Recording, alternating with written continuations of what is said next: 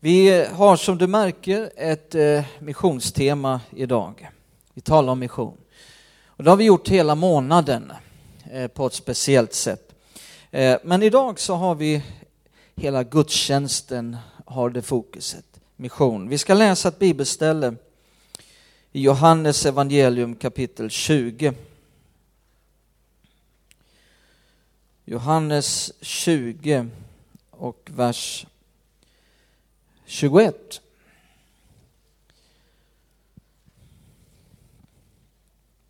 Johannes 20 och 21. Men innan vi läser så ber vi tillsammans. Himmelske Fader, vi ber till dig just nu. Du är vår Gud. Och du är hela jordens skapare, hela universums skapare. Eh, och vi ber Gud att du ska tala till oss genom din helige Ande. Vi ber i Jesu namn att du ska lysa upp hela vårt inre med din vilja, med din plan, med ditt hjärta. Fyll våra hjärtan med ditt hjärta så att vi kommer i samklang med dig. Vad det är du vill göra på jorden idag. Vad det är som eh, rör vid dig allra mest. Vi ber att eh, du ska uppenbara din vilja för våra liv och att våra liv ska vara i samklang med dig. Tala till oss, tala långt utöver vad jag säger från den här talarstolen. Till oss alla, till var och en särskilt, vad vi behöver höra idag. I Jesu namn. Amen. Johannes 20 21 så står det så här. Jesus sa än en gång till dem, frid vare med er, som Fadern har sänt mig sänder jag er.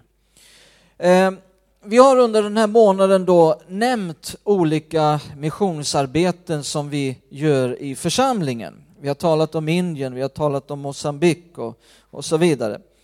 Ehm, men idag så vill jag att vi ska blicka framåt. Eh, vad är det för ett missionsarbete som eh, vi ska utföra i framtiden?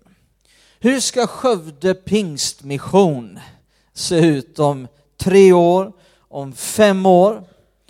Ehm, men innan vi gör det så vill jag att vi ska bara se några grundläggande saker. Jesus han säger här, som Fadern har sänt mig sänder jag er. Det här är vad missionsarbete handlar om i ett nötskal. Som Fadern har sänt mig sänder jag er. Det här är missionsarbete i ett nötskal. Vi kan slänga upp den första rubriken. Vi talar mycket om mission. Eh, men har du lagt märke till att ordet mission finns ju inte i Bibeln? Utan det är ju ett latinskt ord. Ordet mission kommer av det latinska ordet missio och som betyder sändning. Om man översätter det här ordet missio så betyder det faktiskt sändning eller att sända. Så när vi då läser att Jesus säger som Fadern har sänt mig, sänder jag er, så förstår vi att det har allt med mission att göra. Det handlar om mission, för det handlar om vad ordet missio betyder. Eh, och då förstår vi också att hela Bibeln handlar om mission. För överallt i Bibeln så sänder ju Gud människor. Ehm, och, och, Sen finns det också ett, ett annat ord. Eh, det latinska ordet missio, varifrån vi får ordet mission, det är också väldigt likt det grekiska ordet för apostel. Ordet apostel är ett sånt här ord som vi inte har översatt utan bara överfört. Och översätter man ordet apostel så betyder det en som är sänd. En som är sänd.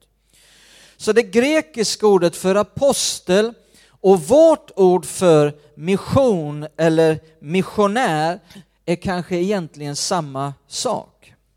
Eller har i alla fall väldigt mycket med varandra att göra. Eh, nu säger inte jag att alla missionärer är apostlar. Det finns ju missionärer som är pastorer på missionsfältet. Det finns de som är lärare, de är missionärer, de är lärare.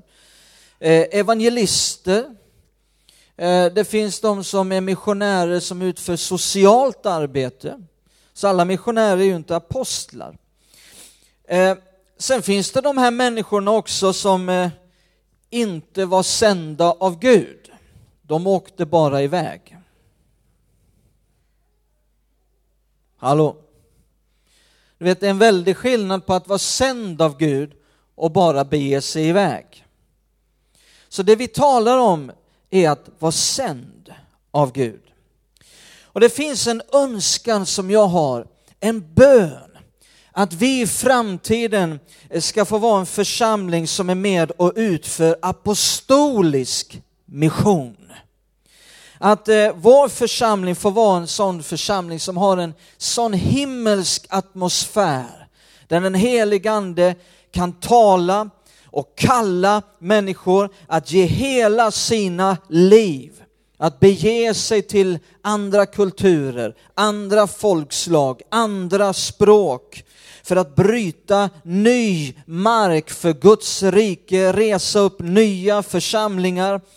Eh, en aposteltjänst i ordets sanna mening. Tänk om vi skulle i framtiden få vara med och backa upp ett sådant initiativ. Vill du att vi ska vara en sån församling? Där det finns den här atmosfären, där människor hör Gud, där människor vill ge hela sina liv på missionsfältet till att nå dem som aldrig har hört talas om Jesus. Det är en önskan jag har, en bön jag har inför framtiden, att vi ska få vara med och sända ut missionärer i apostolisk missionsarbete. Låt oss läsa också i Hebreerbrevet kapitel 3. Hebreerbrevet kapitel 3.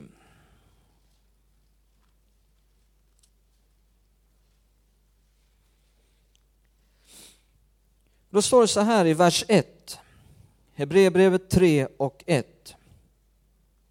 Därför heliga bröder, ni som har fått del av en himmelsk kallelse, se på Jesus, den apostel och överstepräst som vi bekänner oss till. Här står det att Jesus är den apostel som vi bekänner oss till. Jesus är vår apostel, står det. Han är aposteln med stort A. Därför att han var sänd av Gud. För det är vad ordet apostel betyder, en som är sänd. Jesus var sänd av Gud. Därför är han vår apostel. Aposteln med stort A. Därför är han också missionären med stort M. All sann mission all apostolisk mission utgår från honom. Han säger som Fadern har sänt mig sänder jag er. Eh, frågor som vi då måste ställa oss är varför sände Fadern honom? Till vem sände han honom? Till vad sände han honom. Jesus sa själv, jag har kommit för att starta en religion. Nej, jag har kommit för att starta en organisation. Nej, han sa, jag har kommit för att söka och frälsa det som är förlorat. Är du med mig? Det är, det, det, det är därtill han blev sänd. Det, det, det, var därför, eh, det var det han levde för. Att söka och frälsa det som är förlorat. Det var det han dog för. Det var det han uppstod för. Det var därtill som den helige ande blev sänd. Och det är till det som Herren vill forma en missionsvision i den här församlingen i framtiden att söka och frälsa det som är förlorat. Eh, när Jesus sänder då, så är det inte för att bygga en organisation. När Jesus sänder missionärer eh, så är det inte för att eh, eh sprida en viss kultur. när han säger så som Fadern har sänt mig, så sänder jag er. Till att söka och frälsa det som är förlorat. Att söka och frälsa. Hur är det när man söker någonting? Vi kan slänga upp den andra bilden. Hur är det när man söker någonting? Jag kommer ihåg för en del år sedan, jag hade tappat bort plånboken. Har du tappat bort plånboken någon gång? Alltså det är ju fullständig katastrof. Alltså, det är något riktigt hemskt när man tappar bort den här, liksom, alla korten och allt som man har i den här, och körkort och allt. Alltså livet fungerar ju inte utan plånboken. Jag hade tappat bort plånboken och jag vet inte hur det är för dig, det är nog så för de flesta. Alltså jag kunde inte tänka på något annat än var är plånboken? Jag måste hitta plånboken, var är plånboken? Om någon försökte komma och prata med mig, det gick ju inte in ett ord i skallen på mig.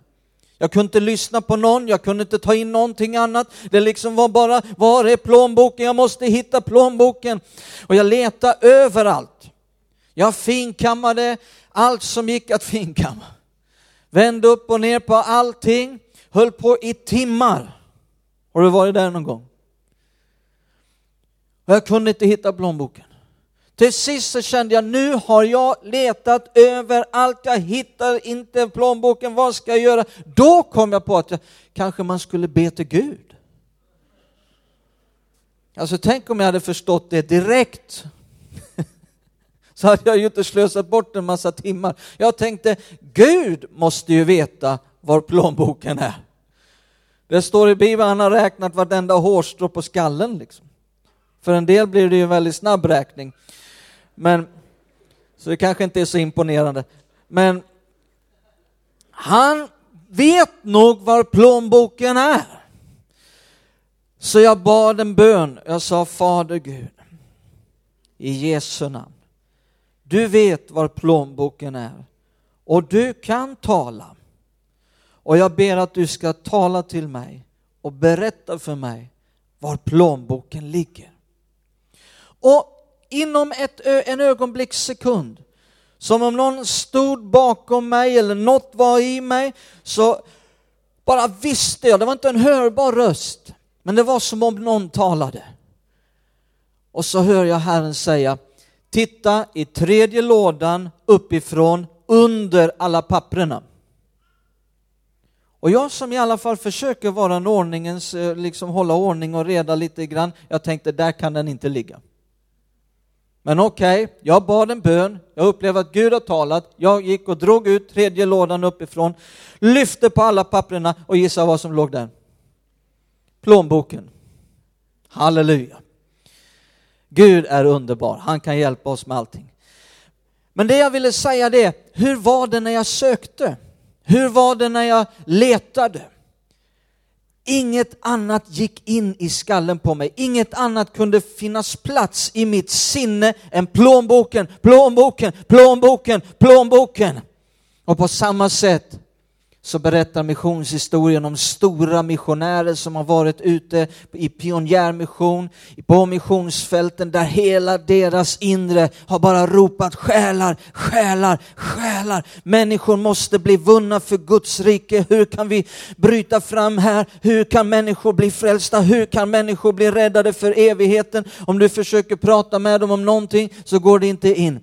De får inte, det får inte plats någonting annat. Hela deras inre, hela deras hjärta, hela deras själ, hela deras förstånd, hela deras sinne är bara fullständigt fokuserat.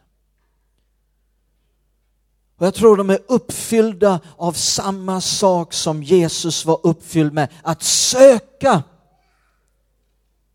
Att söka och frälsa det som är förlorat. Är det inte den Jesus vi hittar i evangelierna? Så fullständigt fokuserad på att söka och frälsa det som är förlorat. Frågor som vi måste ställa oss. Eh, är detta, vad, vad innebär detta? Frågor som vi måste ställa oss är, vad är det som är förlorat då? Jesus har kommit för att söka och frälsa det som är förlorat. Ja, men vad är förlorat? Människan. Hallå? Det är människan som är förlorad. Vi sjöng det i sången här i lovsången, jag var förlorad, men lever nu i dig. Jag var förlorad, men lever nu i dig. Sjöng vi här tidigare. Vad är det som är förlorat? Människan. När blev människan förlorad? I begynnelsen. Gud skapade människan, men sen bröt människan kontakten med Gud, vände Gud ryggen. Och människan var den stora förloraren. Men har du tänkt på det? Att Gud förlorade också någonting som var väldigt dyrbart för honom.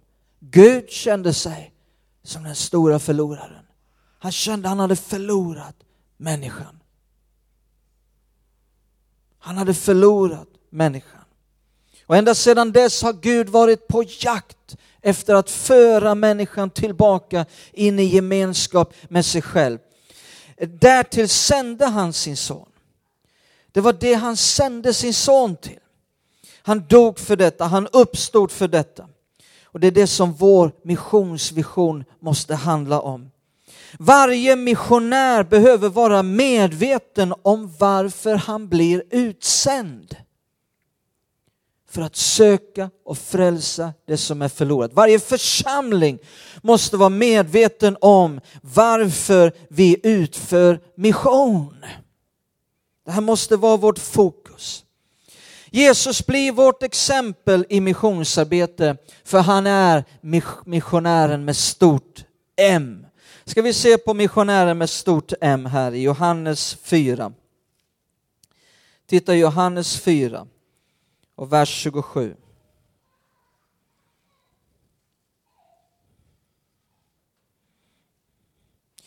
Johannes 4 och vers 27 så ska vi se missionären Jesus.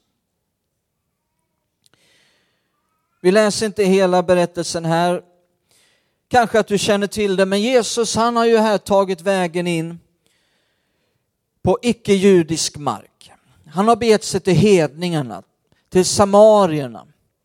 Det här folkslaget som av judarna betraktades som hundar. Och här har han fått för sig att prata med en kvinna. Han har sänt iväg lärjungarna till att hämta mat, så han är där själv. Och så börjar han prata med en kvinna. Och den här kvinnans liv blir helt förvandlat. Hon blir vunnen för Guds rike. Sen beger hon sig in i sin by och så kommer hela byn ut och de får möta Jesus och hela byn blir förvandlad och vunnen för Guds rike. Det är det som sker här eh, när Jesus beger sig ut på missionsfältet. Och så läser vi från vers 27. Just då kom hans lärjungar och de blev förvånade över att han talade med en kvinna. Men ingen frågade vad han ville henne eller varför han talade med henne. Kvinnan lät sin kruka stå och gick in i staden och sa till folket Kom och se en man som har sagt mig allt vad jag har gjort. Han kanske är Messias. Det var ju inte så att Jesus hade sagt allt vad hon har gjort. Men hon upplevde det så, som Jesus såg allt. Och så läser vi vidare. Ehm, vers 30. Då gick de ut ur staden och kom till honom. Under tiden bad lärjungarna honom, Rabbi, ät! Jag menar, de hade ju nu varit på, ute på en lång tripp, fått med sig mat, han verkar inte ett dugg bry sig om den här maten, så nu är de på, men ät då! Ungefär som jag brukar säga till mina barn hemma, Alice, ät! Här, vi liksom har gjort mat här nu, jag har hållit på i två timmar och handlat och alltihopa, ät nu då! Alltså bland det mest komiska som finns det är ju när man är ute på semester. Har ni varit på sådana här matställen? Ute på liksom, sommarland någonstans. Och så är det föräldrar som har köpt dyra maträtter till för 70-80 kronor till sitt lilla barn. Som bara liksom äter en halv pommes frites. Och så känner föräldrarna att de har slösat bort 80 spänn här. Och så är de på sina ungar liksom jättestressade. Men ät nu då! Liksom. Ja.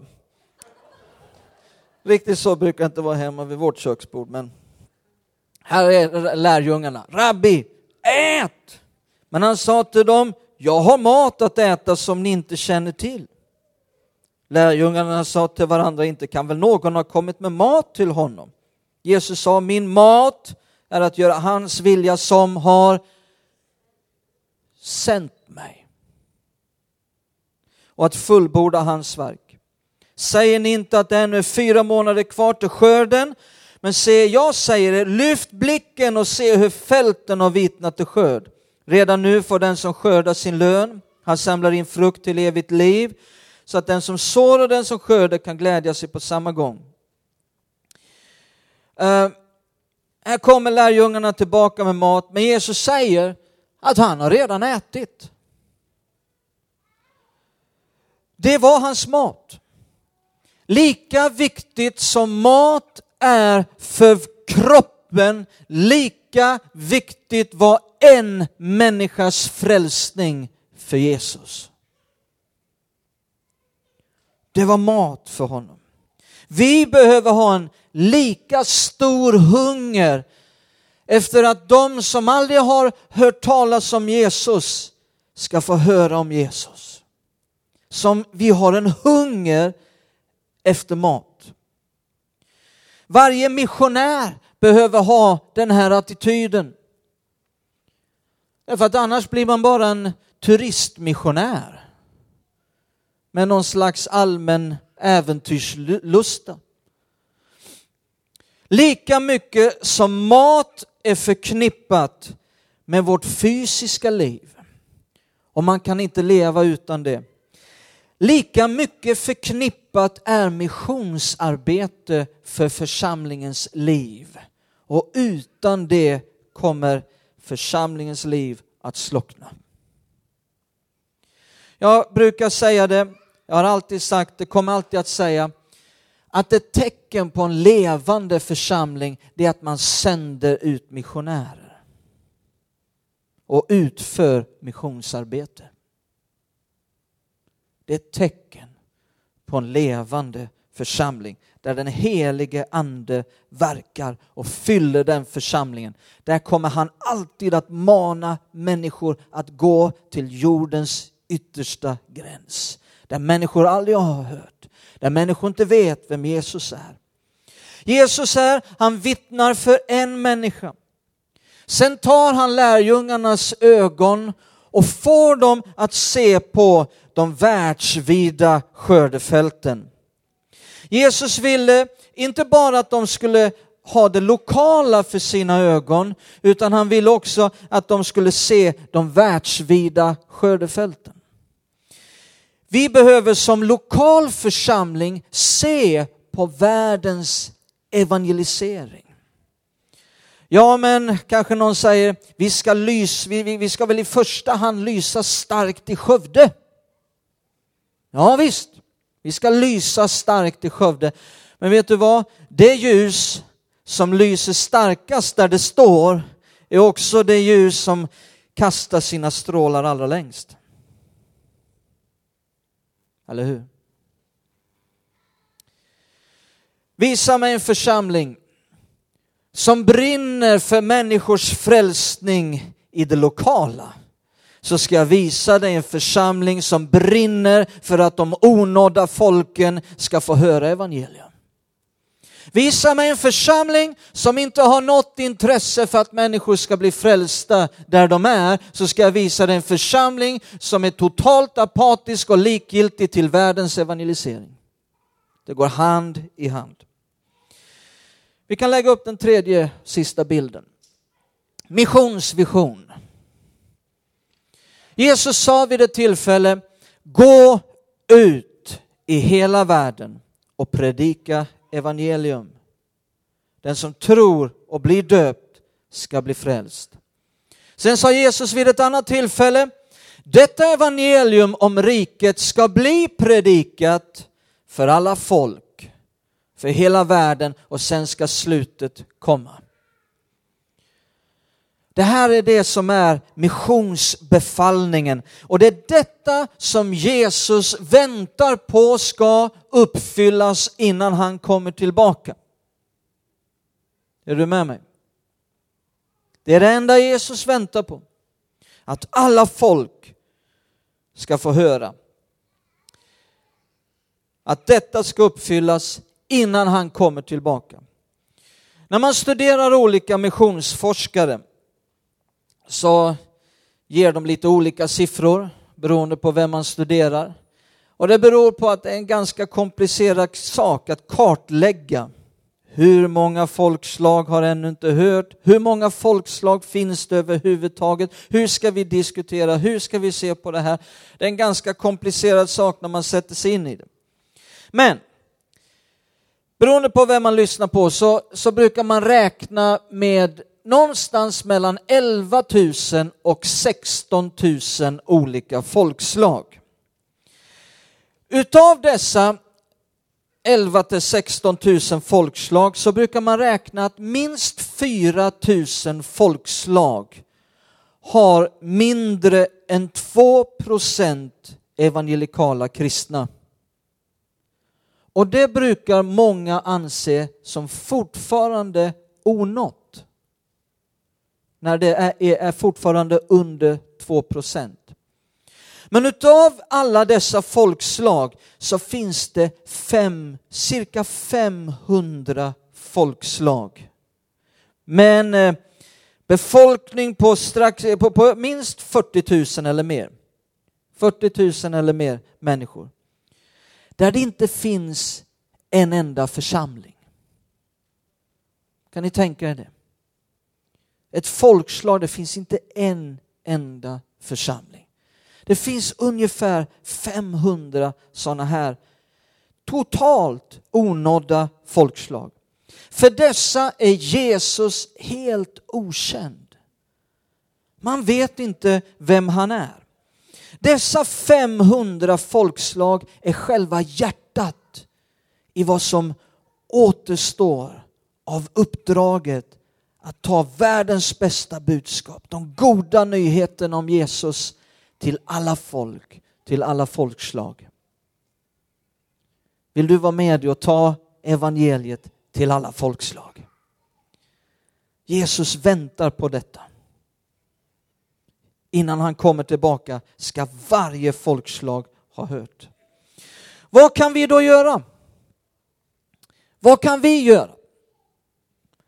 Det är den sista frågan vi måste ställa oss. Vad kan vi göra? Vi behöver be till Gud att han ger oss sin plan, att han formar en vision för mission, för framtiden. Att vi får hans ritningar. Att vi inte bara hittar på något eget utan att vi, vi ber till honom. Förutom att vi i framtiden kan få vara med och sända ut missionärer i apostoliskt missionsarbete där man ger hela sitt liv för att nå dem som ännu inte har nåtts av evangeliet så kan vi under tiden vara en missionerande församling. Halleluja. Och vi kan vara med och till exempel utföra korttidsmission. Korttidsmissionsresor. Tänk om vi skulle sätta upp ett mål att genomföra minst en missionsresa per år. Det skulle vara ett bra mål. Och tänk om vi skulle sätta upp ett mål att så många som möjligt i vår församling ska ha varit med på en missionsresa. Ja, men inte jag Sven, du vet, jag, jag gör nog inte så mycket för det. Jag väntar bara till den helige ande börjar verka. Och rätt vad det är så sätter han pekfingret på dig och säger du ska vara med. Du behövs. Jag vill röra vid ditt hjärta. Amen. En missionsresa, det kan vara olika saker. Här har vi en bild. En missionsresa, det kan vara att vi har en kampanj i Afrika till exempel och predikar evangeliet för tusentals människor. Där sjuka blir botade, där hundratals blir frälsta och döpta, där eh, Gud gör under och tecken och där vi också har pastorskonferenser och outreach ute i byar. Du kan slänga upp nästa bild. Det är lite ljussvagt här, men ni kanske ser vilka det är som är på bilderna. Där har vi Simon och Martin som står och döper i en bäck. Halleluja. Och Simon står och predikar i, i en by någonstans, outreach i byar. Jag kan slänga upp nästa bild. Där är det en lam som har blivit botad och Simon springer med käppen och så har vi Martin som talar där i ett tält. Det här kan vara en missionsresa där du kan vara med och be för sjuka. Vara med och föra ut evangelium. En missionsresa det kan också vara att man eh, att vi samlar ihop ett byggarlag. Jag kan slänga upp nästa bild. Ser ni vem det är som är på den bilden? Det är jag. Med en spade. En missionsresa kan vara att man samlar ihop ett byggarlag. Åker upp till bergen i Panama bland indianer och där det inte finns några församlingar.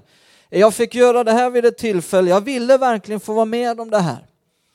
Och så har jag en god vän i Panama som jobbar på det här och så hade det kommit ner ett team ifrån, från en kyrka i USA. Det var lika många kvinnor som det var män. Alla kan vara med. De som inte kunde bygga, ja de kunde vara med och serva med mat och trossarbete och annat liksom. Eh, alla kan vara med. Alla behövs. Sen gick jag till indianerna och käkade ris och kyckling för jag stod inte ut med amerikanernas sandwich. Men det är en annan story. Men så de var så rädda för bakterier. Vet du. De vågade inte äta ris och kyckling. Vet du. Men det är smaskens. Eldat i någon jordugn och så här. Så, och, och, och eh, Assemblies of God, de startar många nya församlingar ute i de här trakterna. Och, och då måste de smälla upp kyrkor. Man kan bygga en kyrka på en vecka. Bygga två kyrkor på två veckor. Det kanske inte är sådana här konstruktioner, men det det är mycket bättre än att mötas under ett träd. Det är mycket bättre än att mötas under en tältduk och tre pålar. Det här jublar de över när vi reser upp sådana här saker. Det kan vara att bygga en skola i Colombia. Satt och pratade med Kjell i veckan. Byggarlag som åker ut och är med på ett hörn i viktigt missionsarbete. En missionsresa det kan vara att besöka vår, våra vänner i församlingen i Bosnien. En missionsresa kan vara en ungdomsresa där man beger sig till en storstad i Latinamerika och når andra ungdomar på ett härligt sätt. En missionsresa kan vara så mycket. Alla kan vara med. Du kan vara med. Du har någonting att ge. Vet du vad? Vi ska vara en med på ett hörn i det stora som Gud gör på jorden idag. Att världens bästa budskap, de goda nyheterna om Jesus når till varje folk, varje stam, varje språk, till alla som inte har hört. Ska vi vara med på det? Vi ska vara en församling som är med på ett hörn och förlöser en ny missionsvåg över Sverige. Jag tror på det. Sverige har varit ett av de största, kanske det största tillsammans med Norge i att sända ut missionärer. Så var det förr i tiden. Det här är inte så längre, men det kan bli så igen. En ny missionsvåg. Vi kan inte överlåta det här till någon annan. Vi kan inte överlämna det här till någon samfund eller någon missionsorganisation. Vi har en kallelse Gud ger en kallelse till varje församling att vara med. Varje lokal församling. Gud ger en kallelse till varje människa. Vi behöver arbeta som om världens evangelisering beror på oss. Är du med? Halleluja. Jag tror på en stark missionsvision i framtiden. Ska vi stå upp tillsammans?